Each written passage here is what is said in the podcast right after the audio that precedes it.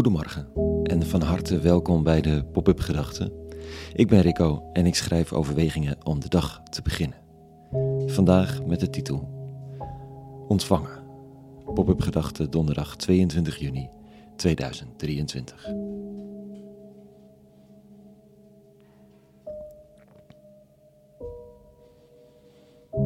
We zijn er weer wat net minder goed in dan in geven, in ontvangen. Kijk, geven kunnen we ook lang niet altijd heel goed. We kijken dan toch weer even of de ander het verdiend heeft, of er ook iets voor terugkomt, hoe het er economisch een beetje voor staat. En dan geven. Ontvangen is echter nog lastiger. En dan bedoel ik dit. Niet krijgen wat je verdient. Bedoel, dat kunnen we best. Een beetje meer willen we ook wel. Dat je salaris krijgt, dat je eten bestelt en dat het dan gebracht wordt. Dat kunnen we prima ontvangen. Sterker nog, we mopperen als het niet op tijd is. Hm. Maar ontvangen in de zin van krijgen, zomaar, dat is andere koek.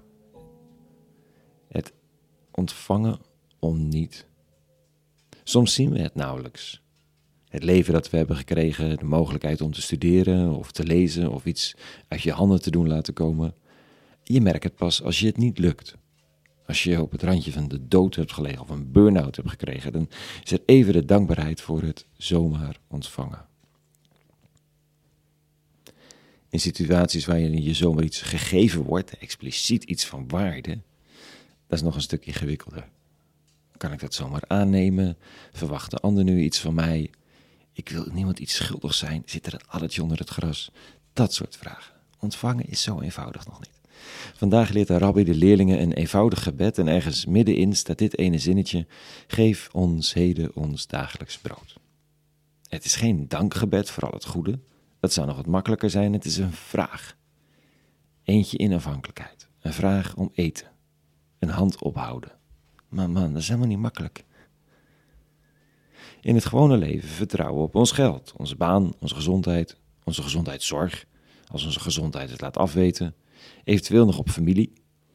En zo is ons dagelijks brood geregeld. We vragen er niet om, we werken ervoor. letterlijk, als ik druk ben, zeg ik soms onwillekeurig tegen mijn kinderen dat er ook brood op de plank moet komen, hè? Een ouderwetse uitdrukking die meestal geen recht doet aan de situatie. Eerder een smoes om nog even door te werken. Maar ja, zo werkt dat dus. We vragen er niet om. We werken ervoor. Jezus leert een simpele oefening die eigenlijk beter bij de realiteit past dan dat zelfvertrouwen van ons. Geef ons heden ons dagelijks brood. Elke dag weer opnieuw. Want mijn werken voor wat ik hoop te eten voegt maar een heel klein beetje toe aan het geheel der dingen. En zelfs dan nog, dat ik kan werken is een enorme reden tot dankbaarheid. En als derde is dit iets waardevols in ons opnieuw laten betoveren van de werkelijkheid. We hebben het met het aan de dijk zetten van de religieuze zantenkraam ook iets verloren. We zijn machinaal gaan kijken naar brood, op allerlei mogelijke manieren. We kijken tweedimensionaal naar ons leven, terwijl er een heel andere dimensie te vinden is. Met het oefenen van het ontvangen, van het vragen in plaats van nemen, van het vertrouwen op een gever in plaats van de vanzelfsprekende eis aan jezelf om te zorgen dat het er is, dat brood. Daardoor wordt dat wat op tafel staat reden tot dankbaarheid. Een cadeau van een gever, een bevestiging van gezien zijn. Oh, maar als het er dan niet is.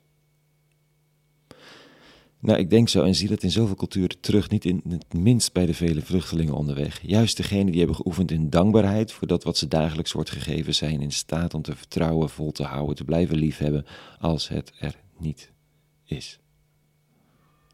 Wie leeft in een wereld waarin een liefdevolle gever wordt verondersteld, worstelt alleen met schaarste, eenzaamheid, gebrek. Maar heeft tenminste iemand om mee te worstelen, om het aan over te geven, om het los te laten soms. En dat is grote winst. Winst die uitgaat boven die eis aan jezelf om God te zijn voor jezelf en je geliefde en de toekomst. En zelf te voorzien in wat nodig is. Dat gaat even goed, maar het breekt altijd ergens bij de handen af en doet gewoon minder recht aan de realiteit van zoveel waar we helemaal niets over te zeggen hebben. Oefenen in dankbaarheid leert ons ontvangen. Hopelijk doorgeven en niet voor werken, maar erom vragen zodat we kunnen werken voor het werk zelf, voor de schoonheid, waarheid en goedheid daarvan. Oefenen in dankbaarheid kan ons vertrouwen leren. Geef ons heden ons dagelijks brood. Tot zover vandaag de pop-up gedachten. Een hele goede donderdag gewenst en vrede en alle goeds.